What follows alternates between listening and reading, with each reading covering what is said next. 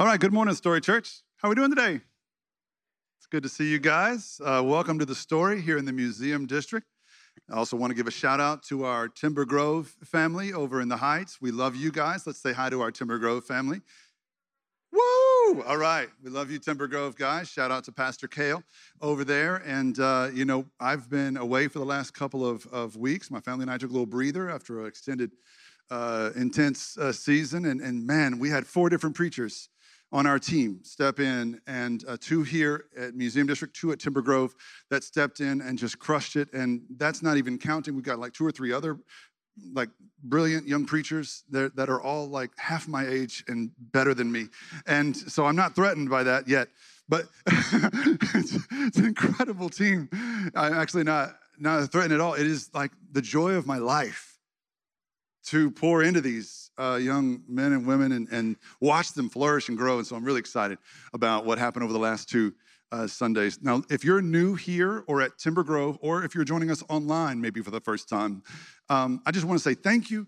I hope you find the story to be a, a welcoming and warm place. Whether you agree with everything you hear today or not, it's not really what it's about, but we have always set out to be a church where folks with questions and doubts about religion, and Jesus and God and the Bible and preachers and everything, like, like your, your questions are met and, and are honored and are respected and wrestled with in pursuit of the truth. So um, I'm really happy that you're here today, if, if, this is like your first time, especially. You've got study guides that you were given uh, when you came in. Those will be helpful to you. I'll mention them more throughout this message. Um, first, I'll just touch base about what everyone I'm sure has been spending every waking hour doing, and that is watching the World Cup. How many World Cup fans do we have in the house today? Seven or eight? All right, go. This is Houston, lest we forget. All right, so I expected that, but I also want to tell you I have been all in with the World Cup this year. I can't look away. I love watching the World Cup. I don't know why, but it's just something about the every four years component of it. Like when you get into your 40s, you start counting things.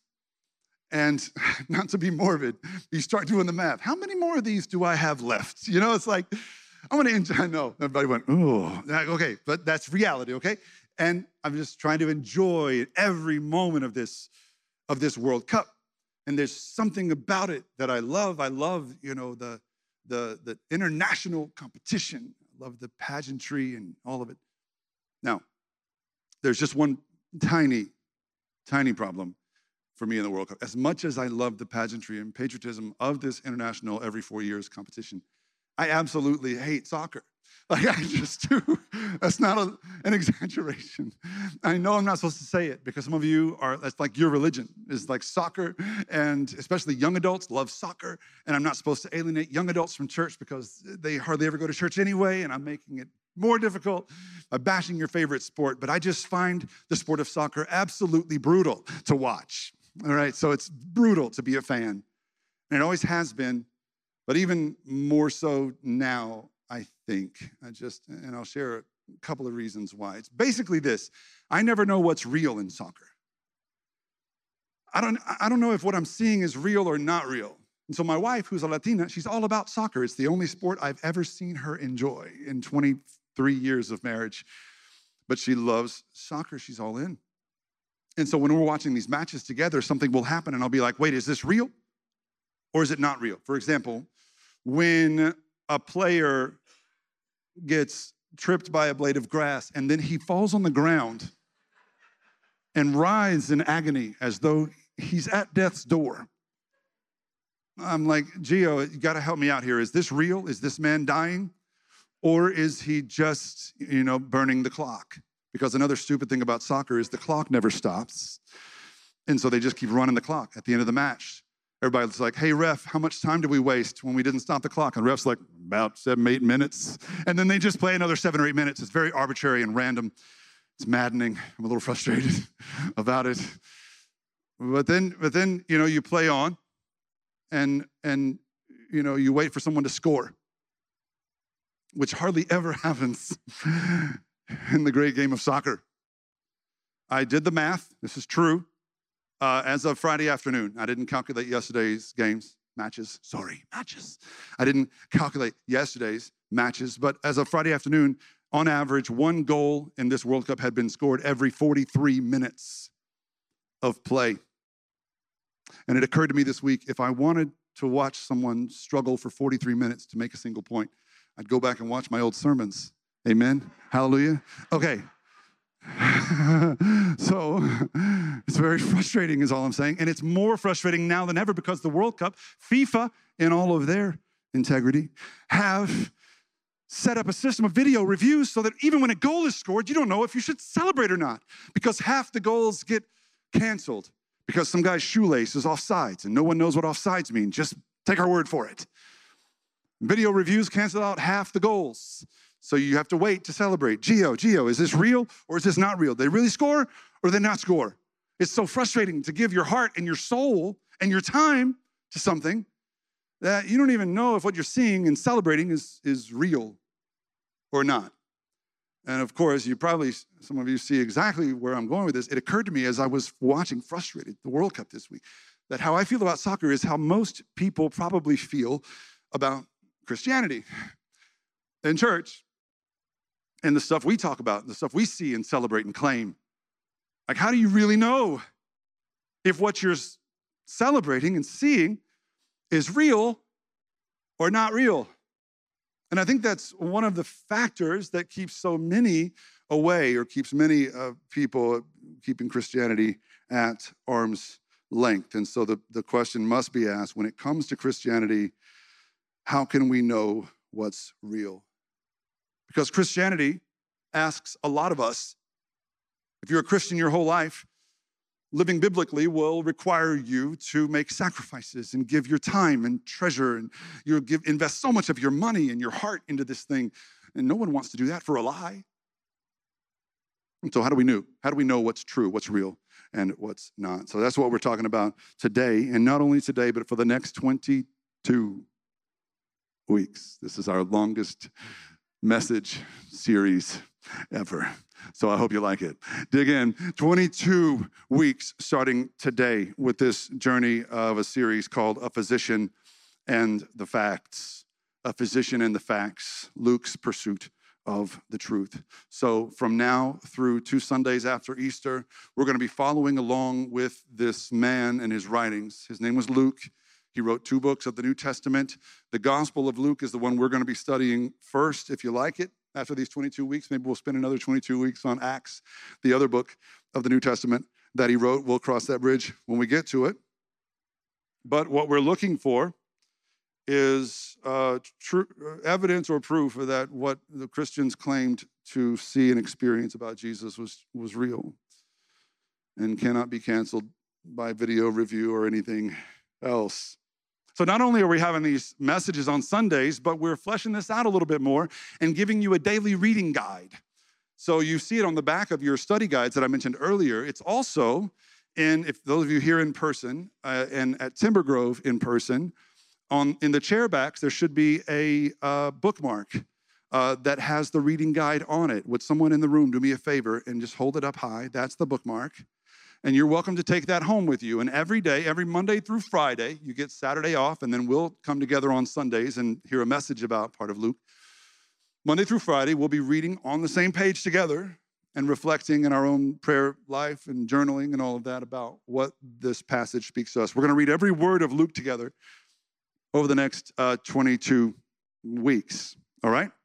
So, this is something unlike anything we've ever done before. I hope to do more of this in the future. These 22 messages we're going to hear are going to be broken down into five volumes. So it's not always exactly the same theme. We've broken Luke down into five sort of sections. And the first section or volume is based on Mary's question to the angel when the angel told her she would be bearing and delivering and raising the most important child ever born. And she said, How can it be? How can it be? This is the first volume. And today is part one of volume one. And I'm glad that you're here to be a part of it. All right? So, the reason we chose Luke as opposed to any of the other authors of the New Testament is because Luke's approach is a perfect fit for the story's culture. The story has always tried, at least, to be a community uh, for people who really want the truth but aren't sure about it, folks that don't have all the same assumptions as super religious people have. And that's why Luke's approach is so spot on for us, because Luke is different than every other author of the New Testament in some really important ways. First of all, I mentioned that he wrote Luke and Acts before. If you combine Luke and Acts, as they really should be combined, they're a prequel sequel relationship, you would see that Luke wrote 28% of the content in the New Testament. One guy. There's 27 books in the New Testament. He wrote two books, but those two books account for 28% of the content. It's pretty big. So if you're trying to figure out what to believe about the New Testament, about Jesus and Christianity, it's a pretty good place to start because he wrote a significant portion of it. All right. Not only that, but before he put pen to parchment, let's say, he uh, spent several years apprenticing and partnering with and serving the Apostle Paul. We have uh, plenty of evidence to this, uh, to this point that Luke was Paul's right hand man through all of Paul's dangerous journeys and arrests and persecutions and, and all the way through. Luke was there with Paul, for example, in the uh, Mamertine prison in Rome uh, which is still stands to this day. Uh, some of you may have visited it if you've ever been to Rome. I haven't yet. I hope to. It's on my list. But the Mamertine prison is, uh, is the cell in which Paul spent his last days. And uh, he didn't spend those last days alone, as we'll see uh, in today's um, readings. But that's the cell where Paul spent his final days before the Emperor Nero uh, ordered his execution by beheading. So uh, Luke stood by Paul through it all. That tells us something about this man who we're going to be with for the next 22 weeks. Now, not only that, but uh, Luke is the only biblical author who was not Jewish. And that doesn't really mean much, except for the fact that Luke's perspective was slightly different. Luke, like many of you with Christianity, Luke went after the faith with very different assumptions, very different upbringing, very different past. And so that comes out in his writing in ways that uh, the other gospel writers don't quite reflect. So, um, so we'll see in, in just a minute an example of that. We also know that Luke was a physician, a doctor, which means he was a man of reason. And he was a man who believed in research and finding the facts, the evidence to support his case. Even in the first century, doctors were scientific in their pursuit of truth. The evidence for some of these points is found in the New Testament itself, not in the writings of Luke, but in other people's writings like Paul, who mentioned Luke with some regularity. So the first reading today is from Colossians chapter 4. Colossians 4, verses 10 to 14. If you're looking at your study guides, I'm not going to read verses 7, 8, and 9. I'm going to start in verse 10. If you're opening your Bibles, that's great too. Extra credit for people that open their own Bibles, or you can use the, the, the Bible that we give you there to find Colossians chapter 4, verse 10 to 14. My fellow prisoner, this is Paul writing to the Colossians. For reference, it's about the year 60 AD. Okay? Picture that in your head. My fellow prisoner, so he's in prison, Aristarchus sends you his greetings, as does Mark, the cousin of Barnabas. You've received instructions about him. If he comes to you, welcome him, Paul told the Colossians. Jesus, now heads up, different Jesus, all right, not the Jesus, this different Jesus. Jesus, who is called Justus, also sends greetings. These are the only Jews among my co workers for the kingdom of God, and they have provided a comfort to me. Epaphras, who is one of you and who is a servant of Christ Jesus sends his greetings. He's always wrestling in prayer for you that you may stand firm in all the will of God, mature and fully assured. I vouch for him that he's working hard for you and for those at Laodicea and Hierapolis. And here we go. Our dear friend Luke, the doctor. In Greek, it's actually uh, verbatim the beloved physician, Luke. Okay, the beloved physician Luke and Demas, who was another companion of Paul's, send greetings. Give my greetings to the brothers and sisters at Laodicea and to Nympha and the church in her house. This woman hosted a house church, Nympha. I, Paul, write this greeting in my own hand. So Paul would write his letters through a scribe, but at the end, he would often take the pen and write in his own handwriting. This is me, this is me writing here, and he would sign it. Grace uh, be with you, he wrote. Remember, that's important. Remember my chains. Grace be with you, he wrote. So Luke stuck, stuck with Paul through it all, stuck with Paul when no one else did, actually. We have further evidence of this as Paul lived out his final days in that Mamertine prison. He wrote his final letters. This was a little bit after the Colossians. This is like mid 60s AD when Paul wrote letters like Second Timothy, where he included these instructions. Second Timothy verse uh, chapter 4 verses 9 to 13. Do your best to come quickly for Demas, the guy that was a companion in the other reading, now he's not so much. Demas, because he loved this world, has deserted me. And he's gone to Thessalonica. Crescens has gone to Galatia, and Titus to Dalmatia. Only Luke is with me. Only Luke was with Paul to the end get Mark and bring him with you because he is helpful to me in my ministry. I sent Tychicus to Ephesus. When you come, bring the cloak. This is so human. I love this. I love these little details. Bring the cloak that I left with Carpus at Troas. It's cold and damp in this cell, in other words. Bring the cloak and my scrolls, my scriptures, and especially the parchments.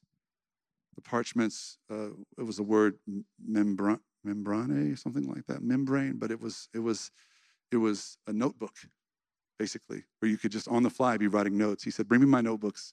If I was in prison in my last days, that's what I would ask for. Anybody knows me knows how much I love my notebooks. Bring me my notebooks. And I won't feel so lonely. So we get a glimpse here, not just of the Apostle Paul, but the man who stood by his side, Luke. It's a beautiful, a beautiful glimpse of how loyal he was. Now, finally, and most importantly, I think, for today's purposes, as we sort of set the table today for this long series, Luke was and continues to be really a renowned historian. Like scripture and faith claims aside, Luke is appreciated and lauded to this day as a historical uh, uh, genius, giant really, of the first century Roman Empire. Some people, including non Christian historians, have gone so far as to say that Luke is the greatest first century Roman historian that we have. Because there aren't many Roman historians and their works that have survived to this day. A lot were destroyed, I presume. And the ones that we do lean on oftentimes come from the second or third or fourth centuries, telling us events that happened in the first century. Luke, mid first century, wrote down facts, volumes and volumes of historical facts real things, people, and places that really could be verified. And he did so with such precision that Christians and non Christians alike have for centuries been amazed by his accuracy. And this is why he tells us why he's so accurate in his opening passage. So, the first four verses of the Gospel of Luke are stunning in the way that they stand out among the Gospels. This is why we're studying Luke. Matthew was written for a very Jewish audience. That's why Matthew's gospel begins not with in those days in Bethlehem, Mary was visited by an angel. That's, that's later in Luke, actually. Matthew begins with a Jewish family tree, a Jewish genealogy to show how Jewish this Jesus was. Mark is really Peter's gospel. Mark was Peter's scribe, and Peter wrote the gospel through Mark. And so, just in Peter fashion, it doesn't even talk about the birth. Peter's like, yada, yada, yada to the birth. And he's like, so there was this guy named John the Baptist. He was baptizing people, just like exactly what you would expect from Peter. There's no birth story in Mark's gospel. John is sort of a poet, a spiritualist, right? He's like writing at the end of his life, decades after the events. And he's like, In the beginning was the Word, and the Word was God, and the Word was with God. It's like very poetic and beautiful in his own style. But Luke comes at it this way Many have undertaken to draw up an account of the things that have been fulfilled among us, just as they were handed down to us by those who, from the first, were eyewitnesses and servants of the word. With this in mind, since I myself have carefully investigated everything from the beginning, I too decided to write an orderly account for you, most excellent Theophilus, so that you may know the certainty of the things you have been taught. So Luke addressed his gospel and the book called Acts to this same Theophilus. Theophilus is a name that means beloved of God. And um, funny story, if you haven't been around that long, you may not know eight years ago, this month, we had not started worshiping yet. We had not opened. We didn't have a name yet. And our launch team was deciding what we should call this new faith community of ours. And because we belonged at that point to a church named St. Luke's, and St. Luke, the guy, wrote his letters to a Theophilus, we thought, how cool would it be if we named our community Theophilus Church? Whew, we dodged a bullet on that one. Because how many of you would be a part of this church today if somebody one day invited you to Theophilus Church? Would you be, how many? Okay. Fewer people than were soccer fans. All right? It's not, not a great, not a great name, bad name. You might, you might even say it's the awfulest name. I worked hard on that one. Anyway, all right, so who was this Theophilus character? Uh, scholars have debated this for centuries, actually, and the debate goes on today. No one's really sure whether Theophilus was a historical figure, an individual, or whether this stood for a community of beloved of God people, right? Like Christians. Uh, maybe it stood for the church. Well, there's been debate, but I think the evidence uh, leans heavily toward Theophilus being an individual because the work I did to, to study this this week showed that that qualifier, most excellent, is never used for any community in the Roman literature that we have. It's never used as a qualifier for a, a community of people, a group of people in any Roman uh, correspondence from that era. It's always used to identify a, a, dignitary, a political or religious dignitary or VIP. So it's more, way more likely that Theophilus was a well to do, wealthy benefactor of Luke's work. He underwrote, he was a Christian by the by the wording, it looks like he was a Christian who underwrote Luke's research. He just wanted to be sure. He wanted to be certain and sent Luke out as the scientist that he was to go and find out reasons why we can be certain. Now, one thing we can be certain of about Luke is just his prowess. His prowess as a, as a historian, I'm going to give you some idea of why he has become so respected as a historian by Christians and non Christians alike, and why some even say he's the greatest, right, in the first century. It's because of facts like this. So, Luke contains, uh, in Luke and Acts, 114 references by name of towns, villages, provinces, islands, seas, lakes, and other identifiable historical places. And every time he names one of these places or landmarks, he properly locates them on the map. Keep in mind, he did this without the benefit of Google Maps or even an atlas or anything. And so a lot of these towns were not big cities. They were tiny villages that no one would ever have heard of unless you did your homework. And so it does seem as though Luke did his due diligence, to say the least. Not only this, 25 political, religious, and social events that were very specific to the times and places in which they occurred were listed by Luke in his two books. All of them were accurately described, both in terms of when they occurred and where and what they celebrated. Uh, historical crises that he points to, such as the famine in Judea in Acts chapter 11, or the, the, the uh, sequestration or the, the removal, let's say, the expulsion of, of the Jews from, from Rome which he mentions in Acts 18. These are historical events that are elsewhere attested to in non biblical sources. So it's not like biased sources that affirm Luke, non biblical historical sources from the day affirm Luke's attestations as well. And finally, this is, I think, most importantly 117 contemporary people named by name. Like he mentions them by name as a way of saying, if you don't believe me, go and ask them uh, they contributed to this story or they were a part of this story. If you don't believe me, go ask so and so by name. 117 living people. Many of them were well known historical figures that Luke attested to. Now, here's the deal. Given the sheer number of these facts and figures that Luke lays down without the benefit of Google Maps or Wikipedia or whatever we, we lean on today, Google even, search it up, right? Without the benefit of any of those tools, you would expect that a man like Luke, living in a time like he did, would get at least one or two things wrong. But after two millennia of his writings being heavily scrutinized, by especially secular, by secular voices and historians, there has not been a single historical fact that Luke laid down that has been disproven. Not one.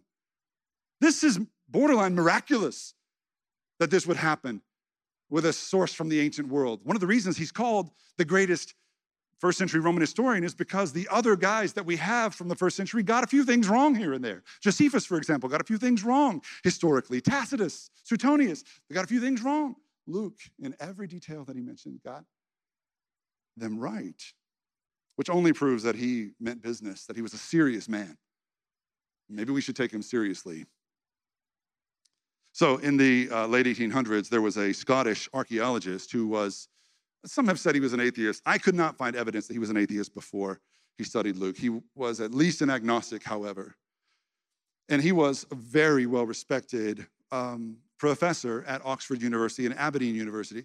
Aberdeen University. He was a recipient of several honorary doctorates and honorary degrees and, and professorships and fellowships and all that stuff. He was um, he was awarded with all kinds of uh, different uh, British awards for scientists from the Royal Geographic Society, founding member of the British Academy. He was knighted as Sir William Ramsay in the year 1906. Pretty big deal, this guy.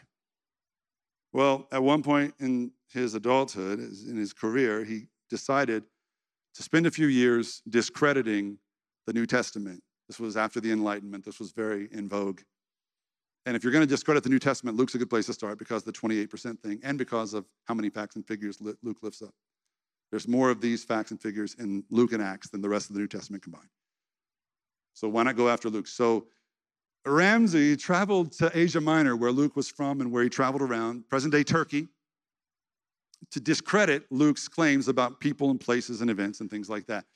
And this is what he came back saying, however, after several years of study and archaeology and, and digs in, uh, in the region. He said, You may press the words of Luke in a degree beyond any other historians, and they stand the keenest scrutiny and the hardest treatment. Christianity did not originate in a lie, and we can and ought to demonstrate this as well as believe it. Further study, this is still Ramsay, further study showed the book, Luke, could bear the most minute scrutiny as an authority of the facts of the Aegean world, and that it was written with such judgment, skill, art, and perception of truth as to be a model of historical statement. How many of us in college, especially in young adulthood, many of us on Reddit and Twitter and conversations in coffee shops, have been led to believe the Bible is not worthy of our attention, much less our faith. Sir William Ramsay went to Asia Minor as a skeptic and an agnostic about the Bible and Christianity, and he came back a believer and a Christian. He lived the rest of his days following Jesus. Now, the narrative about Christianity in much of the world today is that it's nice. Like a lot of religions, it's nice. If that's what you believe and it makes you a better person, it's nice. Go do it. Many secular people still lift up and, and admire the ideals of Christianity. It's nice. But is it true? It's nice to love your neighbor, but did Jesus really do all the things Christians say he did? And the implication being, of course, well, Jesus, whether he really existed or not, it didn't, didn't really matter because in the aftermath of whatever happened, it's clear what really took place. His followers didn't want to let him go, and so they took their man and made him into a myth. They took his legacy and shaped it into a legend. They melted down their ideas of him and they created a God of their own making, and an idol, if you will. And that's what Christianity has been all about ever since. That sort of myth making, it happens all the time. Look at other movements, other religions, other spiritual groups. It always happens this way. People in the aftermath of this man or person they looked up to, they always try to keep them alive by making a religion around them, building a myth, passing it on to future generations. It happens all the time, right? But the beauty and power of Luke is that he demonstrates that while that does, in fact, it is a real phenomenon in human history, myth making, legend shaping, all of that is real. But it's never happened like this. Myths and legends take time. What has to happen, as any honest historian will tell you, is that the original generation that witnessed the real events have to all die out before the new narratives can live and spread. Well, here we have a witness who bears witness to dozens or hundreds of other witnesses who were still alive when he wrote this down. Writing history in real time while the eyewitnesses were still alive. This is not how myth making works. In fact, there has never been a myth or legend take root uh, in a way that uh, Luke and the other Christians uh, clung to their faith in Jesus. So, if you're going to really honestly wrestle with Christianity, let's wrestle with Luke, the careful historian, the beloved physician, the author of one fourth of the New Testament. Let's honestly wrestle with him. And let's wrestle with our own assumptions too. And oftentimes I'll hear doubters say, Well, have you ever really questioned your faith? And I'll ask you, and Luke will challenge you with the question Have you ever really questioned your doubts and your reasons for casting the Bible aside, for casting the Christian truth claims aside? And I know a lot of us were raised with such a deep hermeneutic of suspicion. Anytime someone tells us what we should believe, we instantly suspect they're out to do something because people cannot be trusted. People can't be trusted. And so you, you can't trust people. Why would you trust the things they tell you? You know who else believed that people should not instantly be trusted? Luke. That's why he talked to dozens or hundreds of eyewitnesses. If he trusted people, he would have stopped at two or three. But he made sure to get it right. So your suspicions are not entirely off base, but you also must be willing to challenge those assumptions. Now, maybe you've been led to believe you can't really be certain about anything, not just people. You can't be certain about anything because what do we know? And so we're all just standing on the shifting sands of reality that's not even real and just trying to get through the misery of existence, holding on to some kind of superficial hope. We think that's what religion is. I understand how people get to that place. I understand you've been told it's impossible to be certain about history because history is always written by who? The winner. This history was written in the Mamertine prison. It was written by people who were being hunted, dragged through the streets, and fed to the lions. They were anything but winners they recorded this history because they believed in what they had seen. And they believed it was worth living for, and they believed it was worth dying for. Many of you have probably been told you, or you've come to believe you can't trust men like me, preachers, leaders, priests, or politicians. I want to tell you today, you're absolutely right. And the Bible has never been one to vouch for the you know, integrity of men like me. Religious leaders are the most frequently condemned group throughout the scriptures, and Luke was no different. He didn't lift up the religious and powerful men of his day, he just lifted up one man. He lifted up Jesus.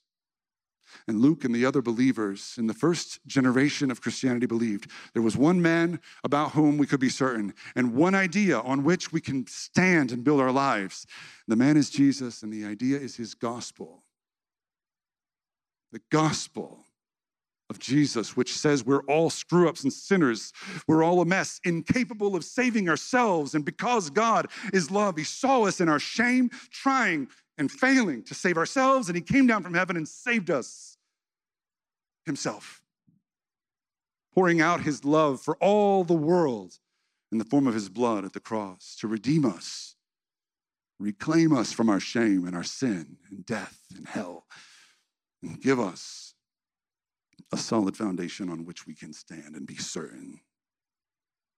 If you're someone who's felt like you're standing on shaky ground, not really sure you can be ever certain about anything, always suspicious and doubtful and miserable, I want you to keep just a little bit of a door open throughout the next 22 weeks because I believe this journey we're about to go on together has the power to change your heart, to change your mind, to change our lives.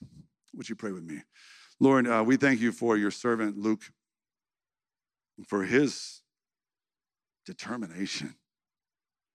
I don't even know what it must have taken from him and what he must have given up to follow Paul around and to be imprisoned and to write on parchment with quills and to carefully uh, get every detail right and preserve it and pass it along so that we could sit here in Houston, Texas in 2022 and study it.